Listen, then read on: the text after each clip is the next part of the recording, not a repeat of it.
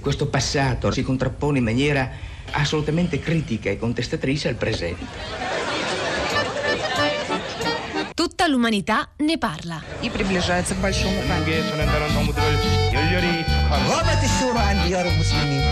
معنا نحن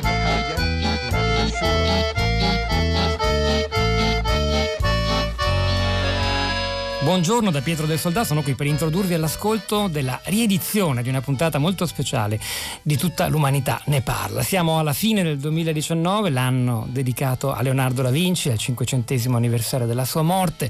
Molto si è fatto e molto si sta ancora facendo in giro per il mondo, sta aprendo in questi giorni una grande mostra al Louvre, è stata prologata la mostra alla Sala delle Asse al Castello Sforzesco di Milano, c'è perfino un museo che aprirà a Cuba, a La Habana, dedicato a Leonardo da Vinci. Per questa ragione ci è sembrato importante farvi risentire un dibattito molto interessante che con Edoardo Camuri abbiamo realizzato a Cesena nel mese di giugno durante la festa di Radio 3 a parlare, a confrontarsi, anche a scontrarsi chi? Due Leonardo, due parti della sua anima. Buon ascolto. Buongiorno,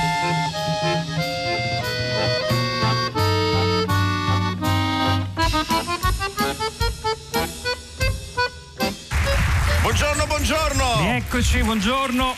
Un caro saluto da Edoardo Camurri. Da Pietro del Soldato, buongiorno a tutti. Buongiorno, ben ritrovati a tutta l'umanità ne parla, il talk show impossibile di Radio 3, dove a parlare dei temi della più scottante e anche insomma, meno bruciante attualità sono i grandi del passato. Eh, la festa di Radio 3 parte da due parole, realtà e immaginazione, è dedicata a Leonardo da Vinci e su queste due parole beh, giocheremo molto con una scissione pirandelliana, Pietro. Dicevo, il titolo di quest'anno della festa di Radio 3, realtà e immaginazione, ha un sottotitolo, no? da Leonardo all'intelligenza artificiale, questa idea di un progresso lineare dal 500 del secolo leonardesco fino a, al nostro tempo, una collaborazione dell'ingegno, dell'arte e della scienza. E questo Leonardo è stato, è stato un pittore, uno scultore, eh, ma è stato anche un grande scienziato, uno studioso eh, di macchine, macchine militari, macchine che dovevano volare anche se non hanno mai volato e forse non potevano volare e tuttavia un ingegno eh, strutturato in mille forme, mille rivoli vorremmo dire della sua creatività esplosiva. E quindi oggi a tutta l'umanità ne parla per la festa di Radio 3 qui a Cesena, noi con Leonardo da Vinci abbiamo fatto un'operazione novecentesca, cioè abbiamo fatto a Leonardo da Vinci quello che Marcel Duchamp fece con la Gioconda quando le mise i baffi, lo abbiamo diviso in due, per questo la nostra eh, è un'operazione totalmente novecentesca. Forse anche un po' leonardesca, abbiamo fatto un'operazione di anatomia, l'abbiamo sezionato, l'anima di Leonardo. Artista e l'anima di Leonardo, scienziato. E allora insomma direi che possiamo lavorarci, no? Su questo, Pietro. E allora facciamo entrare in scena innanzitutto il, il pittore della Gioconda, della battaglia di Anghiari, della Vergine delle Rocce, dell'Ultima Cena. Leonardo l'artista. Prego signori. Leonardo artista, Benvenuto. buongiorno. E poi facciamo entrare invece l'ingegnere che deve il corso dei fiumi, che costruisce fortezze inespugnabili, che seziona idealmente i corpi umani, il matematico, l'uomo delle macchine, il Leonardo scienziato. Buongiorno. Molto preciso. Oh, cominciamo, come state? Come vi sentite? Vi sentite come due metà ancora sanguinanti, sezionate artificialmente? Eh, No. Io mi, mi- mi trovo piuttosto a mio agio. Si trova? La ringrazio, sì. Eh sì, perché per... anch'io. Bene, dobbiamo, ma- dobbiamo parlare così tutto il tempo, no? tutto così, No. insomma, ma andate d'accordo? Artista, Leonardo Artista, lei va d'accordo con la sua parte scienziata? Beh, eh, ho delle recriminazioni da fare contro la mia parte scienziata, quindi eh, devo tenere sotto controllo un po' il rancore che ancora mi lega alla mia parte scienziata. E lei, Leonardo Scienziato, va d'accordo con la sua parte artistica? Eh, ma eh, qui in pubblico non saprei cosa dire. Cioè, ma- E come non sa cosa dire? Leon- No, no, eh, eh, le recriminazioni io ce le ho, sono io che devo avere delle recriminazioni verso, verso questo signore che eh, pretende di fare dell'arte quando ci sarebbero tante cose belle da capire sul mondo. Ecco, io mm, no, ne parleremo, ne parleremo. Un'anima risolta, eh, quella di Leonardo. Così a Vogliamo cominciare dal luogo in cui ci troviamo, a Cesena, dove nel 1502, a servizio di Cesare Borgia, non so quale dei due, forse è più lo scienziato che l'artista, comunque c'eravate entrambi, credo, no? Siete venuti qua a fare che cosa? Leonardo Scienziato, cominci lei.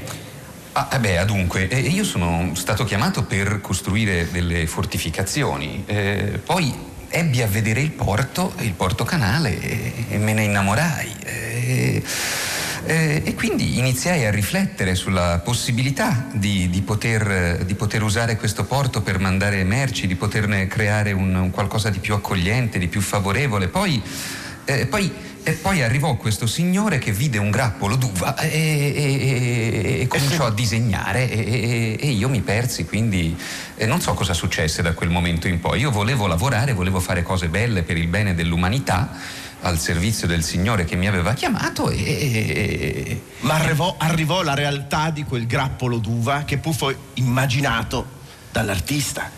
Vabbè, ma un, l'occasione di venire in un luogo dove eh, sì, militarmente in quel momento era anche importante, però era un luogo dove si erano sedimentate storie, libri, c'erano biblioteche straordinarie, come fare, dovevo andare a vedere le fortezze, ma come trascurare i libri delle biblioteche che si trovavano sparse in queste piccole corti? E quindi ho cercato di fare l'uno e l'altro eh, non so con che risultati, però quella volta non fu colpa mia, fu il Valentino che a un certo punto si sciolse come la neve al sole e quindi mi trovai senza un protettore, in fondo mi trovai anche senza sapere che fare. A, a me sembra, Pietro eh? del Soldà, di trovarmi come, avete presente quei cartoni animati di Tom e Jerry, quando al, al gatto, a Tom viene fuori il diavoletto e l'angioletto che gli parlano nella testa in contemporanea. Si tratta di capire quale è quale, Leonardo Artista l'abbiamo dipinto di rosso il cartello che lo rappresenta, e sarà il diavoletto. per questo è ha a che fare col demonio. Senta, possiamo entrare, sentite, anzi, entrare nella cosa, devo dire, vostra biografia, nel vostro percorso. Abbiamo toccato Cesena, Leonardo ha visitato tante città, è stato a Firenze, è stato a Milano, è stato in Francia ovviamente. A Milano accade qualcosa di fondamentale che renderà l'uomo fino ad allora pittore, iscritto alla congregazione dei pittori di Milano, anche un modello per la competenza con le macchine, con la meccanica. E tutto questo accade in una festa, la festa più bella che possiamo immaginare, una festa che rese tutti i contemporanei stupefatti, mai si era visto qualcosa di simile. Siamo a Milano, siamo alla corte di Ludovico il Moro, chi ce la racconta quella festa? Artista? Ma eh, in realtà era cominciata anche un po' prima, perché la festa era giustamente il punto di arrivo di tutta quel, eh, la mia cultura visiva, quel piacere che avevo per le stoffe, per le figure, per i gesti e per le macchine, che in fondo fino a quel livello non erano tanto diverse dalle macchine che studiavano tutti i miei colleghi nel, a Firenze, a Milano. Eh, il problema è, è che io lì ho cominciato a lavorare alla fusione di questo benedetto cavallo che poi mi ha fatto insultare da quel rozzo di Michelangelo perché non ero riuscito a fonderlo. Poi ne parliamo di eh, cosa, quanto sto, se ne potrebbe dire tra, tra, voi e Michelangelo? Ma è stata colpa sua eh, perché eh, io ho cominciato a disegnare questo cavallo, ho studiato i cavalli di tutti i cavalieri che c'erano a Milano, ho fatto dei disegni bellissimi. Poi ha cominciato lui a tentare di dire che la fusione però avrei potuto fare qualcosa di unico, qualcosa di straordinario e alla fine non se n'è fatta più niente. Secondo me Leonardo Scienziato su questo Beh, forse eh, la pensa un po' come Michelangelo. Beh no, allora no, no esagero la, la scultura, no, pensarla come Michelangelo già mai, io su questo sono d'accordo. Cambiamoci anche noi, siamo Ma un po' sì, disfacciati anche noi. Vai. Il, e il fatto è che io volevo fare, come giustamente dice la, la, mia metà artistica, una cosa grandiosa. Quindi bisogna fare una fusione unica e bisogna fare un cavallo alto almeno, io dico, 7 metri, lo vogliamo fare? Credo che queste siano le unità di misura che usate in questo tempo. Sì. No? Il metro, bene. Sì, sì, il metro va benissimo. L'ho studiato recentemente. e, e, e, però quando eh, si vuole fare un cavallo di 7 metri, la, i sapienti insegnano la tecnica di fusione a cera persa che non si può usare, perché c'è questa, questa cosa che e, un, un sapiente diceva, Archimede, che un corpo che si immette in un fluido riceve una spinta verso l'alto pari al peso del liquido spostato. Orbene, se quel liquido è bronzo fuso e io ci metto uno scafo di cavallo di 7 metri e, e, la pressione del bronzo è tale che spaccherebbe il dentro e il fuori, devo inventarmi nuove soluzioni tecnologiche. Io inventai dei, pensai, eh, dei, forni, dei, forni, che portavano il bronzo, che, eh, eh, che portavano il bronzo in maniera differenziata e, e dei settori che esplodevano perché contenevano della polvere pirica al passaggio del bronzo fuso e immettevano nuovo bronzo fuso e nel frattempo quest'altro continuava a portarmi i disegni del siciliano e diceva guarda com'è bello questo cavallo, sì è bellissimo questo cavallo, ma come faccio a rendere il movimento? Come faccio a far vedere che questo cavallo si muove se non posso fabbricarlo nemmeno da Però fermo. Leonardo Scienziato, io l'aggiorno, ma l'aggiorno degli ultimi secoli. Ormai la scienza ha capito l'importanza della bellezza. Nel, nel, proprio lavoro, cioè la scienza sta facendo i conti anche con la parte della cultura umanistica, eccetera, in questi ultimi secoli. Oibò, cioè, forse oibò, lei aveva ragione oibò, all'inizio. Oibò. Oibò, la bellezza è sempre stata importante. Io lo dicevo, lo dicevo io stesso, la bellezza che viene dalla grazia che discende da quello che ben serve. È chiaro che... Sì, però bisogna pure metterla... Leonardo Artista. Bisogna pure metterla in atto. Col, col cenacolo ma hai combinato lo stesso guaio.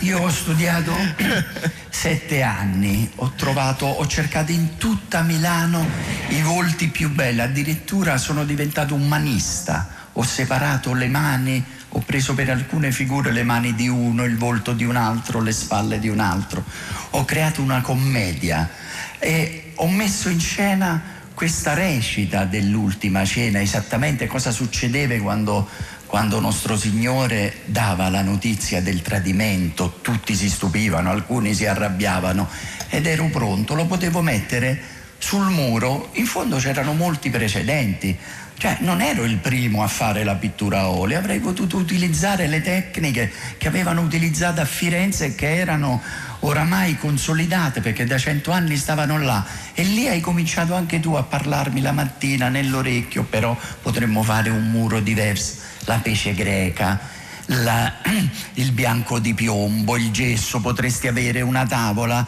E, e, io ti ho seguito che, con che risultati? Che dopo 15 anni cominciava a staccarsi, ero ancora vivo e già mi arrivavano i lamenti, dice ma quello si sta staccando tutto cioè, dal muro. Questa è ingratitudine, ma io l'ho fatto per te che sei il pittore più lento che si sia mai visto.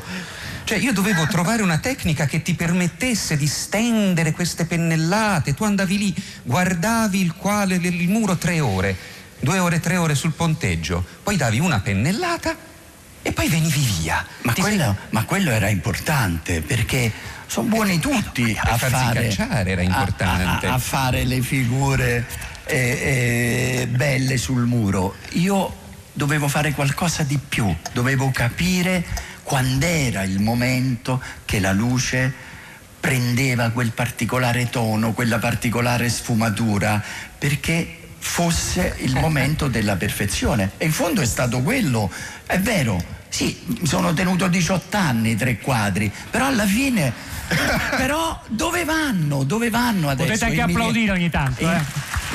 A me sembra di stare in uno studio sì.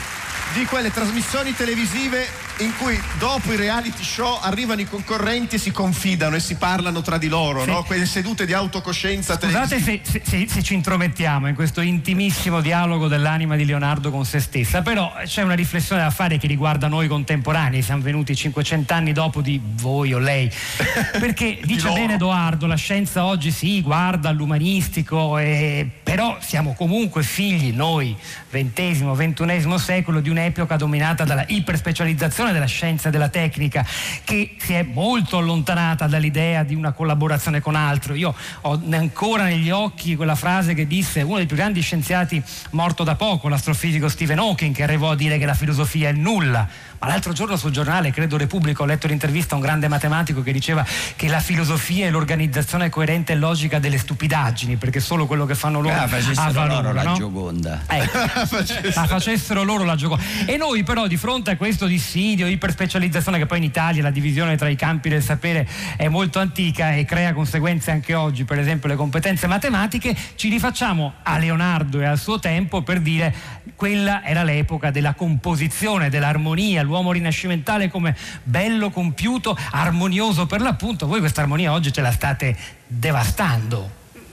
Ma, ma, ma, ma mm, eh, eh, parliamo, innanzitutto coteste, coteste, separazioni mi sembrano corbellerie, devo dire. Eh, eh, la filosofia, se io non avessi letto, quando stavo a Milano, non avessi letto Nicola Cusano, che dice nel suo delle congetture che l'uomo è simile a Dio perché gli possono venire in mente cose che non esistono e queste cose che non esistono le può usare per capire ciò che già esiste, per convincere altri uomini che dette cose esistono. Io eh, mica mi sarei eh, preso la briga di pensare tutti i miei macchinari, perché detti macchinari mica esistevano nella realtà. Questo modo di, di, rappresentare, di disegnare un macchinario, un macchinario non esiste, non è che io posso piantare un telaio, posso mettere dei semi di telaio per terra, innaffiarli e vedere se sorgono. Eh, insomma, eh, almeno mi... è, è, proprio è come l'idea del volo, cioè quando nessuno ritiene. Proviamoci, proviamoci, lei dice. Pro, proviamoci, cioè, però proviamoci. Io prima volevo capire, e questo bisogna capirlo.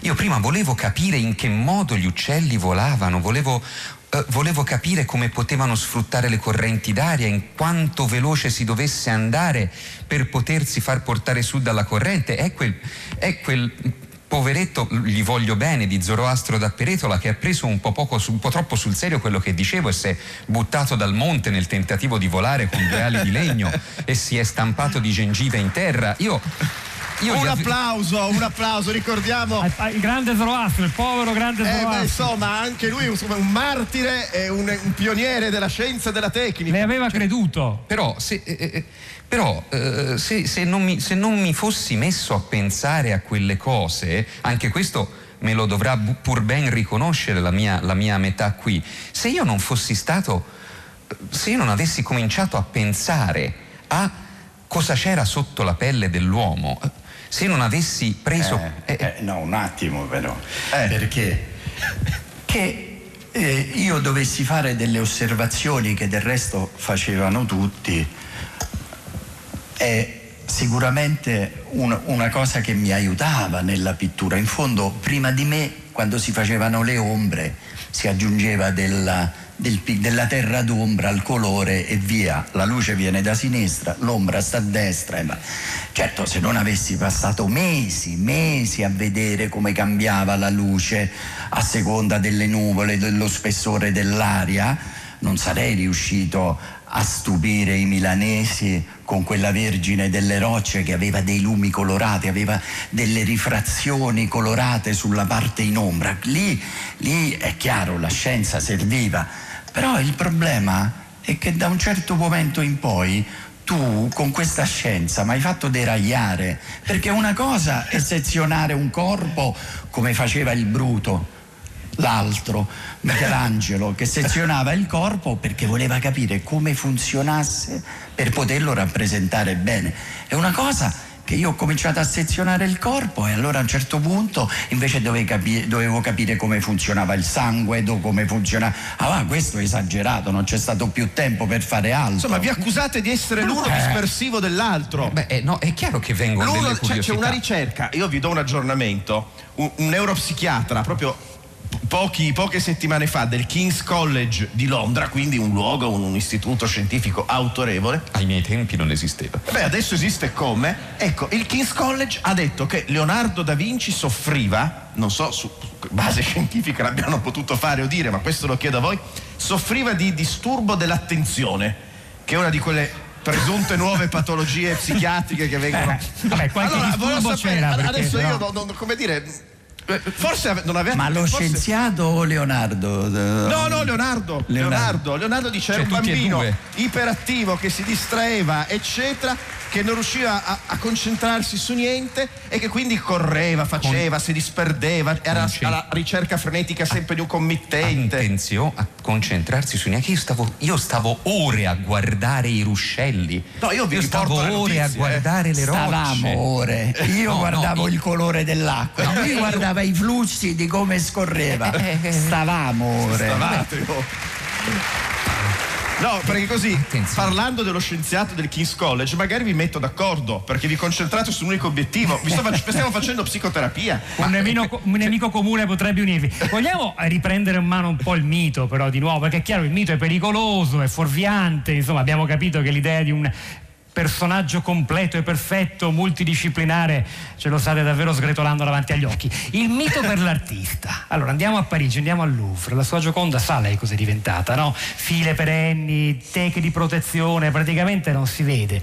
C'è stato fatto di tutto, le provocazioni di Duchamp, da, ma insomma potremmo citarne talmente tante di, eh, di, di Guarda, di la. Gioconda mi ha dato problemi da subito. È contento che stia in Francia.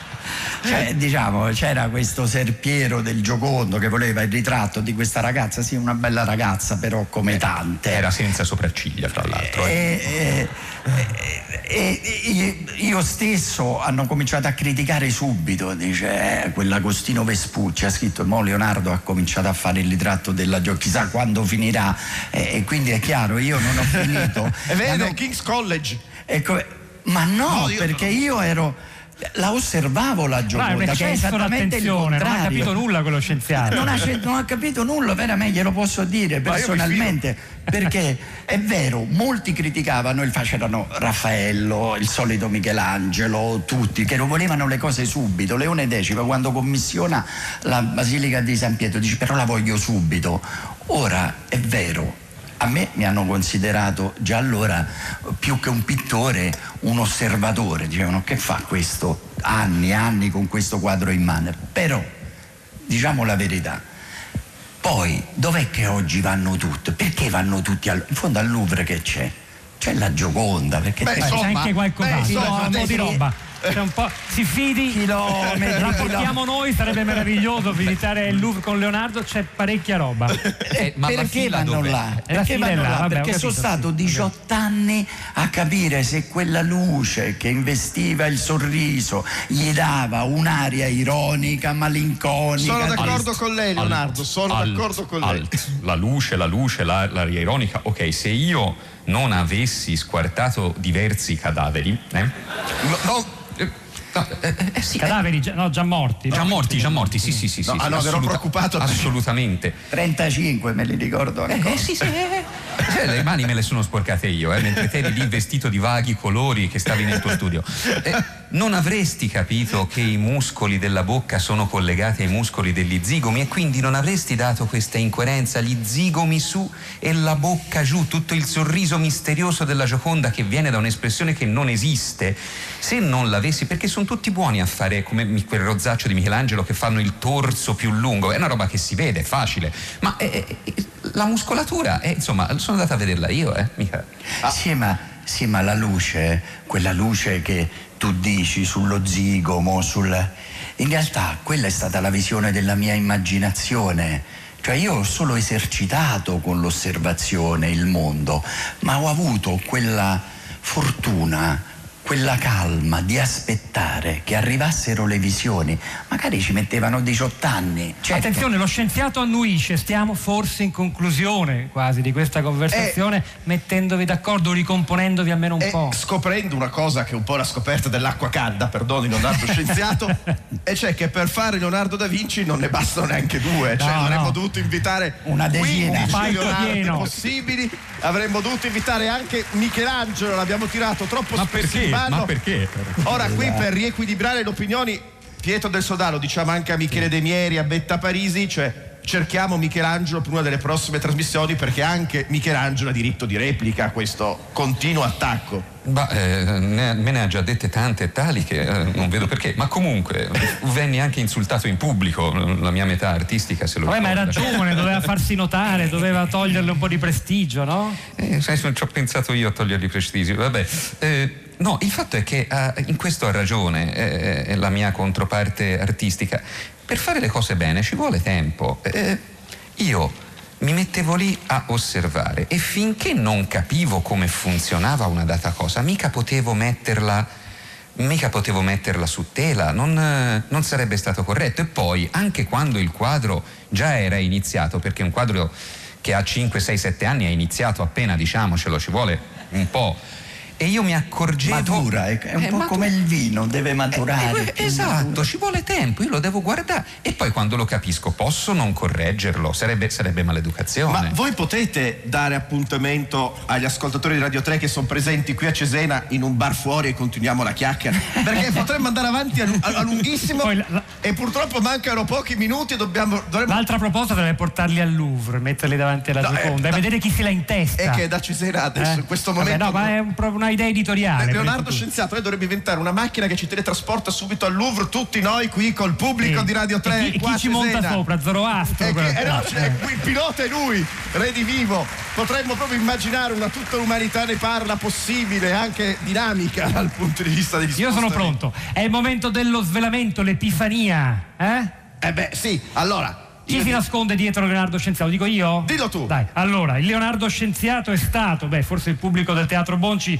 già l'aveva intuito, uno che di queste cose se ne intende parecchio, è lo scrittore, nonché chimico, Marco Malvaldi. Grazie Marco Tanti Malvatti. suoi libri, ma insomma, visto il contesto, ricordiamo soprattutto la misura dell'uomo. Se ne è parlato anche ieri a Fahrenheit, un giallo storico in cui Leonardo è ritratto mentre il mondo vive un'epoca di passaggio incredibile. E poi. Eh beh, beh, il Leonardo artista, fianco. anche voi qui l'avete riconosciuto, beh, è uno dei massimi esperti mondiali di Leonardo, restauratore, Antonio Forcellino, grazie per essere stato con noi. Ricordi sui saggi, gli ultimi giorni di Leonardo, e poi Leonardo genio senza pace, e poi il cavallo di bronzo, insomma, opere di Antonio Forcellino. Grazie, com'è stato essere Leonardo battuta, scienziato eh? e Leonardo artista? Scienziato, prego. Ah, eh, s- eh, Gli ha fatto non- malissimo, Non lo disastro. so. Bellissimo. Dico una cosa bella a proposito del, del Leonardo artista. E dai, datevi la mano. No, se non Momento ci storico. fosse stato il Leonardo artista non sarebbe esistito il Leonardo scienziato. Beh, meglio di così. Antonio Forcellino, com'è stato essere Leonardo artista? Mi dispiace non aver po- portato il mio taccuino perché mi avete fatto perdere tutto questo tempo e invece c'erano delle cose interessanti. Però ha potuto guardare da dentro se annotare. stesso. Non l'aveva mai fatto. Ma questa Eh? è una vecchia storia. Mm, Purtroppo ho guardato dentro me stesso, però sembra che non, non Non sia, è- sia interessato niente a nessuno. Allora vuol dire che questa là. puntata non è bastata, ne faremo altre, quindi seguiteci, vi, vi informeremo. Nel frattempo vi possiamo annunciare che Tutta l'umanità ne parla tornerà, tornerà sabato prossimo. Ricordiamo Grazie. che Tutta l'umanità ne parla è un programma non soltanto nostro ovviamente, ma di Michele De Mieri con la cura eh, di Elisabetta Parisi. Viva Radio 3, viva Ciao. Cesena, grazie, arrivederci.